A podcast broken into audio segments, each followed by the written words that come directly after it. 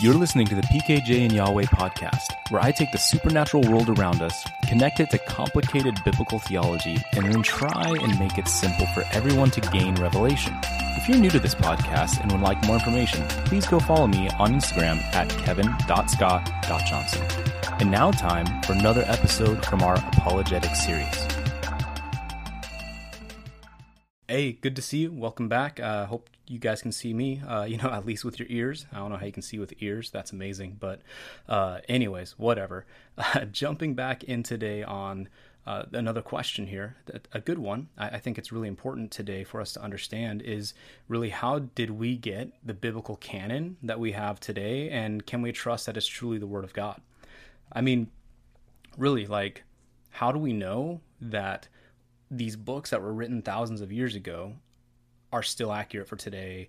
They're not just a temporary relevancy, you know, and, and really address this topic because that, that's that's an obstacle that a lot of us might face from time to time. Is like, oh, you still believe that book? That that that was written to people group from thousands of years ago. Like, man, like I can't believe you're still holding on to those, holding on to that stuff. Like that's whack. And so, I really want to encourage um, somebody today uh, with with just some tools on how you can actually trust uh, the the canonicity, as that word is is said, uh, of the Word of God. That it that is good for measuring your life. It's good for and and it really transcends time. And and it's not just a time stamp, but it really is eternal. Uh, the eternal living Word of God.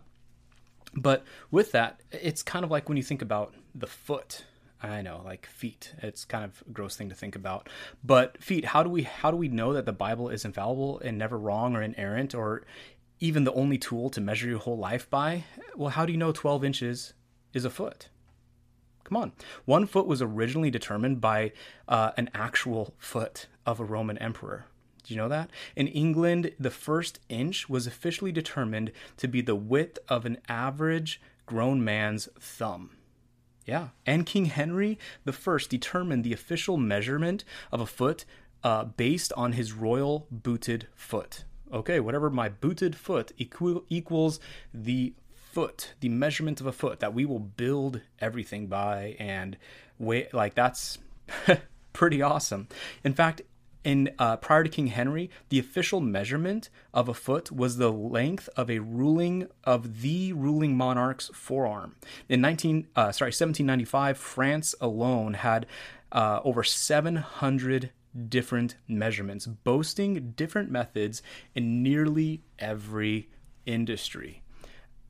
Wow, talk about confusing. Oh, you're a plumber, that's not going to work over here. Oh, you're a plumber with uh, Jim's plumbing? Well, that doesn't work for John's plumbing. Like, I mean, come on, that is insane. If measurement for thousands of years had no universal standards. It's no wonder that it wasn't until the late uh, 18th century, when measurement became standard, that we began to see major industrial progress beginning between 1760 and 1840, historically known as the Industrial Revolution. And really, a big piece of that was just the fact that we simply agreed that an inch is an inch or a centimeter is a centimeter. You know, like I, I don't know when uh, the metric or standard had their had their debate, but anyways, uh, whatever side you land on the planet here, whether you measure by metric or standard, um, uh, it doesn't matter. It's irrelevant today. But really, we can thank the Industrial Revolution um, for happening because of measurement. How crazy. So so how does this apply to the word of god? Well i mean the word canon literally means like reed or rod. It's a measuring tool. And and we want to use it to measure our life to of how we might live how we might be how we might have success. It's a manual for life. Now yes it doesn't say wake up eat breakfast. Like th- there's things in that that that come with life. But as far as the fundamentals, it's really uh, useful and universal. Precise, universal, and accurate tools of measurement are essential for growth, productivity, and the development of society in general. You see, ruler, measuring cup, temperature, volume, weight, scales, etc., all essential. It, I mean, unless you're uh, you know Martha Stewart and you can just bake cookies, you know, by by just throwing things into a bowl. Boom, done Anyhow, but bridges they'll collapse if it's if it's too heavy or built wrong. Proper adherence to the measurements and their capacity can sustain life or take life if not respected.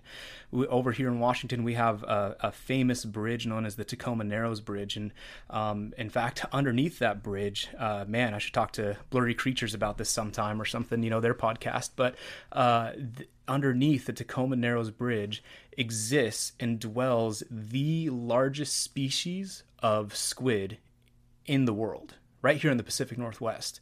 Uh, and it's kind of kind of cool, you know. I mean, like, wow, like there's a megalithic squid underneath the Tacoma Narrows Bridge. Now, what's also terrifying about that, if it wasn't terrifying enough, is is that during uh, an earthquake.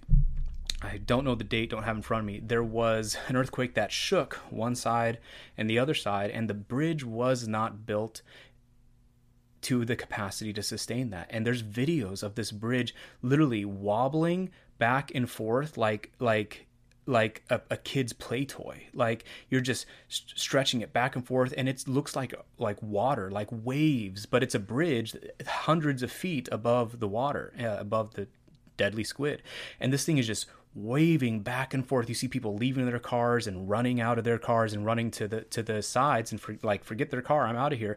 And man, it was crazy because I mean the bridge did ultimately collapse and it, it was it was sad, you know. Um, uh, and yeah, but with that measurement is important and our adherence to these measurements both weight calculations all this stuff it can either sustain life or take it if it's not respected so what is the measurement of our life that's the bible couple points I want to help you with to understand of uh, that the biblical canon and why is it so important for us today. Um, where did we find the original Bible? That'd be important. Uh, you know, did we find it on you know Paul's bookshelf in his home when it was unearthed, and uh, you know we're like, oh, here's the original King James version Paul walked around with. uh, yeah, I preach the same version that Paul preached from, the King James. Amen. All right. Uh, or and also, how many books are like it, um, as well as how do we know these are the only inspired books? Well, first of all, where did we find the original Bible? Like I said, was it sitting on a shelf uh, of some church somewhere and like, ah, finally, the sacred text, you know, uh, insert Star Wars meme, you know. Uh, anyway, but it's actually, if you didn't already know this, uh, it's comprised of 66 different books. It's not a single piece. It is now as we bound as we bound it together into the Holy Bible, um, but it consists of 66 different books and or letters which are uh, a lot which we found a lot of evidence and truth um, confirming these books that, that were comprised over the years in the late 1940s when we discovered the Dead Sea Scrolls along the along with other uh, at in, in Qumran along with lots of other texts which was amazing. We've got tons of confirmation about uh, the Word of God because we had all 66 books prior from uh, being passed down generation to generation and it being bound together. Uh, I can go into more of that, and I will in a little bit here. But the Dead Sea Scrolls were so paramount uh, to to the Word of God. It's not that it added another book of John, like we didn't get Third John because of that. But the reality is, it was it, it, it was found in 19 late 1940s in Qumran, in in some some shepherds found it up in a cave, and there was just this wealth of texts that that were just um, and scrolls. And there's was even like a, a, bronze scroll, like that was supposedly a treasure map. Hey, that'd be kind of cool. And they're like, oh, it's probably mythic and lore, and like, hmm, maybe. but I mean, if you calculate up the wealth that that bronze map led you to, I think it was some some insane uh, tons, like metric tons of gold, metric tons of silver, and other precious things. I was like, man, uh, why are we not following that? Maybe someone did. Anyway, but these scrolls, uh, what they did is we were able to put together a huge portions, entire portions of the of the scripture that we had. Obviously, we had the Bible in the 40s, uh, all 66 books, and we found that now these texts predated our previously oldest texts that we had on hand to develop the Word of God that we have now by almost 2,000 years. And that's cool and all, but what was most inspiring. Not only that we now have the old, some of the oldest manuscripts uh, and, and scrolls of the Word of God now, but they also were like letter for letter, word for word, thought for thought, accurate to the text that we've been using to write our Bible 2,000 years later, uh, that, that are dated 2,000 years later. So that's incredible that we can go all the way back and see that the word remained unchanged for two for during a gap of 2,000 years. Wow, that is that is some stewardship of the word. So, but how many books are out there like it? Why only 66 of them got qualified? Was that all there was? Uh, well, you know, there's other Second Temple writings from Jesus's time as well, um, as well as from Jesus' time that that um, you know, are included in our Bible, but there's other ones that weren't. We, we've got uh, example Maccabees. It's not in the 66 book. Enoch, uh, the book of Enoch 1, 2, and 3. We got Jubilees. We've got the Qumran, uh, War Scrolls, and other letters that Paul wrote, as well as um, another letter. I believe it was the epistle of, um, gosh, what was his name? Uh, might have been the epistle of Onesimus. I don't know. Uh, I can't recall off the top of my head. I didn't have it in my note here, but lots of different books, right? But so why, why aren't those in, in, involved? Especially the Book of Enoch. It's like, why is it not? Well, actually, in Ethiopia, uh, where the oldest uh, document, oldest scroll of the Book of Enoch, um, they, it exists and comes from, and they actually. If you go to Ethiopia and you get a Ethiopian Bible, you'll actually have the Book of Enoch. I think at least one Enoch present in their canon 66 it'd be 67 books so kind of interesting. But 44 of these books that are referenced in the bible uh, 44 other books are referenced in the bible but not determined as scripture. So you have like the book of uh, jude that actually references you know enoch and, and among others that are referenced. But they're they're scripture but not canon. Like what's the difference why? Are these books evil to read? Are they going to lead you astray? And, and here's really the reality is if someone desires to read them this is what they should consider. And keep in mind is is if it takes the focus off the necessity of the gospel then toss it out period.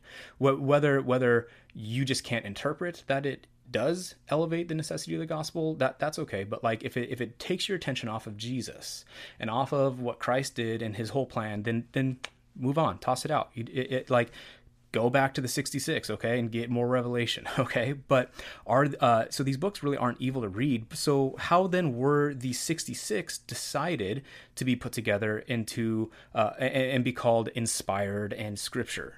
Well how would you determine someone's validity try and you know discuss and, and reason together really. Be like okay let me understand what you think. But uh, and so you got to like wrestle with it a little bit. The answer really is uh, between 80 90 and 100 so this is about 90 to 100 years after christ came on the scene roughly. A group of jewish scholars met in jamnia i said that word wrong i'm sure in israel to consider matters relating to the hebrew scriptures. It has been suggested that the canon of the jewish scriptures was agreed here Old Testament writings, that is.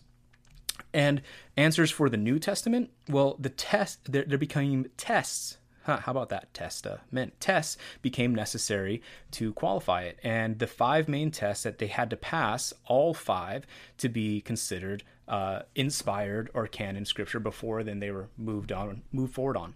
Number one was it had to be apostolic. Does it come from an apostle?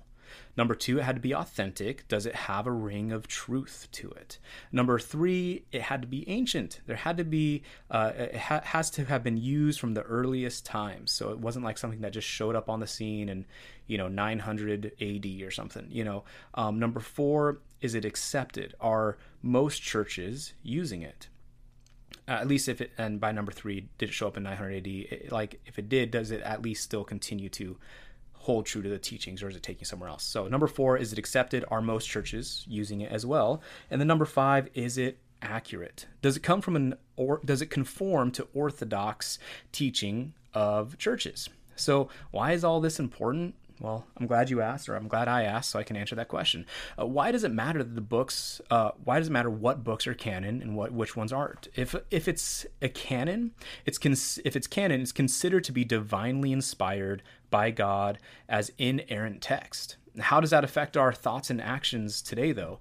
What if there were no rules for anything? Let's be real. Canons means canon means rule or measure. What if the sea had no measure of where it could flow? What if all the laws were just based upon op- our own feelings and opinions? What if truth is relative? What if it could be? What uh, could you uh, could uh, you know you could be up could be down if there was no absolute truth in the measure of direction, time, or space. It could be whatever you feel. I'm I'm down, but you're stuck on the ceiling. Like it, we have to have a, a, something to line it up. Can a man kill and consume the flesh? of another man and it be okay because you know for one of them this is his measure of what's okay. Well, his okay violates the other person's okay. So clearly, there's something that has to be uh, a, guiding light in all of this. So how do we handle Scripture when we read things we don't dis- we don't agree with? That's a good question to ask yourself. Is like, man, I I, I live you know in 2021. Man, like there's stuff in the Scripture that's very countercultural right now, and and maybe I feel like I want to believe what the culture is saying and maybe jesus isn't all this uh, judging guy that you know like and all this weird stuff that the world wants to put on on the gospel well here's the truth is like what if you are what if what if you're pro-choice then you read the scriptures explaining how that's wicked what if you're pro LGBTQAIAP plus? I'm trying to be respectful and say all of the initials that I know that exist currently, um, and and want to live a lifestyle like that right? Yourself, but you read scripture and it disagrees with that lifestyle and calls it sinful. What are you supposed to do with that? What if you uh, like to talk behind your friends' backs or your enemies and gossip because it's fun, but then you read scripture that God actually hates gossip and false witnesses? What if you think it's okay to have sex before marriage, but then find evidence in the word that that actually is not okay? So here's some answers. Like scripture as final authority. I'm going to read you guys 1 Corinthians 2 5. And, uh, woo, jumping in some word here. There we go. Finally. Love it. 1 Corinthians 2 5. It says that your faith should should not stand in the wisdom of men, but in the power of God. Wow. That your faith should not stand in men, but in the power of God. You see, we cannot add anything or take away anything from the Word of God. We don't want to have our mind and our worldview based upon our experiences because our experiences come and go. I mean, I'm like, I'm 36 years old, right? Like, I remember when the first uh, you know, what was it? Final Fantasy video game I played on the PlayStation, like Final Fantasy Seven, I think was was the one. And like in the scenes, I'm like, just man, this is so hyper realistic. Like, mom, come here, look at this. Like, you know, like oh my gosh, like it, these look real. And now I now I tried to like replay the game recently, and I'm like, are you serious? Like, I mean, it's this classic, uh, you know, clip, but like these, this is not realism. Like, like so our our fleshly, our natural, our, our worldly uh, experiences and perception of reality change over time. But God's word remains true. So even though we feel differently, doesn't mean we can just add to the word of God to meet our comfort zone. The word of God is true and remains true. So how do we know if it is the word of God? Well, it's self-authenticating. It claims to be the word of God. So that's pretty good. The Bible should be allowed to speak for itself. The Bible should be able to testify on its own behalf. The witness of the Holy Spirit demonstrates the truthfulness of Scripture. Uh, number two, we can examine the evidence that God has given. There are three lines of evidence for the truth of Jesus' claims miracles, prophecy fulfilled, and his resurrection. We should do what Jesus' followers did: emphasize these areas of uh, emphasize these these three areas of evidence. Ultimately, we must taste and see for ourselves, though. So, how will you respond to His word? You see, God loves you and He has a plan for your life. Sin will destroy you. Christ Jesus died to save you. Repent and believe the gospel. Be baptized and receive the Holy Spirit. Abide in Christ and His body and the church and go and make disciples. That's really what it boils down to is that the Word of God has been sustained for us through the the energy and the time and the countless uh, lives that have spent their entirety ensuring that the word of God remains true, remains unchanged, remains the gospel. And so this is so important for us to honor what has happened. I mean, like I said, the thing I can't get over, you guys, is how when the Dead Sea Scrolls came on the scene, I'm so pumped. I actually was at a bookstore, Easton's bookstore up in Mount Vernon, uh, the other day, and they had on the shelf um, a copy of the Dead Sea Scrolls. No, but obviously it was a book. It wasn't. The, but anyway, and I was so excited because like, man, I I I, I love that. When I was in fourth grade, my I asked my parents to get me a Thompson Chain Reference Bible with all the archaeological discovery in the back of it because I just loved seeing the history that yes, there were people here. God, a God's story and and the story of Adam and Eve and all this stuff is like it's all true. And it was so encouraging when the Dead Sea Scrolls came on the scene, though I wasn't even alive at that time because it proved 2,000 years later that not a jot, not a tittle, as they say, not a line was changed over 2,000 years, and that the text were, as you know, uh, a wise Jedi would once say, the sacred texts. They were upheld. They were sustained. Uh, they were they were they were syndicated, reproduced, and distributed everywhere. But it did not change. So you know, when you're looking at the Word of God in the 66 books, man, you can trust them. And anything else that you read outside of it, I'm not saying don't read the book of Enoch. I'm not saying you can't read Maccabees. I'm not saying you can't read any of these other things. Uh, you know what? Like you can read all these Second Temple writings as long as they don't de uh, detract. No, I don't know what the word is. I'm trying to say. As long as they don't take you off the path that Christ came, paid the penalty for sin, and we have access to God the Father and restoration through Him. Now, there's so much more to the gospel than just that, but if anything else takes you off of that central focus of Christ crucified, you know, even as Paul said, I resolve to know nothing but Christ and Him crucified, His death and His resurrection. Because outside of that, everything else is pointless, really, fruitless. If, if Christ didn't die, you know, we ought to be pitied. So, with that, we need to be able to just take God's word, receive it, realize that we're in a process, and if we don't agree with it, man, that's okay. Just have the Lord work on our hearts it's really hard to sit, hear that though. A lot of people that puts a bad taste in their mouth. They're like, "So you're telling me I just have to accept it?" Yeah, I am, but it's because I believe God is real. I believe that God is in his omniscient infinite wisdom knows what's up and what's going on and has the ability to speak life to us and sustain his word and there's multiple uh, sources of evidence that that tell us that we have the ability to trust his word because it has been sustained i mean and i'll close with this even I believe it's uh, um, the, we there's by 600 times. Man, I'm getting this off. 600 times um, more pieces of evidence and documentation of historical um, writings, ancient writings of the Word of God by oh, by over 600 percent. That's what it is, 600 percent. Than even the fact that uh, you know Aesop's fables and uh, all these other ancient writings that everyone acclaim to be amazing and all that stuff, which they're good, they're they're uh, they're great, but um, we have so much more evidence that the Word of God has been sustained and is true and is available for us. So we can trust it as much as we can trust that you know a foot is a foot and a centimeter is a centimeter. You know, at least now. in our post, you know, 1700s life, uh, we can trust that the Word of God is true and that it is a foot and it is good to measure our life by that, that's kind of the gist of it. But I have a lot more notes if you'd like to look at my study notes. I have several links to different podcasts uh, and articles that I've I've read to kind of compile this information, which will be useful for you to learn how to study uh, your own stuff, your own content and how to how to really find these answers for yourself and outside of just Google. Uh, again, I don't know if I'll ever you know have a have a sponsorship or whatever, but so free shout out. But Logos Bible Software, man, it is it has changed my life. I got an old Scholars Edition way back when I was in Bible college in like 2001, and that was amazing and fun. And, and it was kind of like a like the Google of the Bible and and commentaries before that was a thing. And so uh, now I, have recently upgraded uh, to the Unseen Realm package, which is uh, uh portion of Dr. Heiser's works,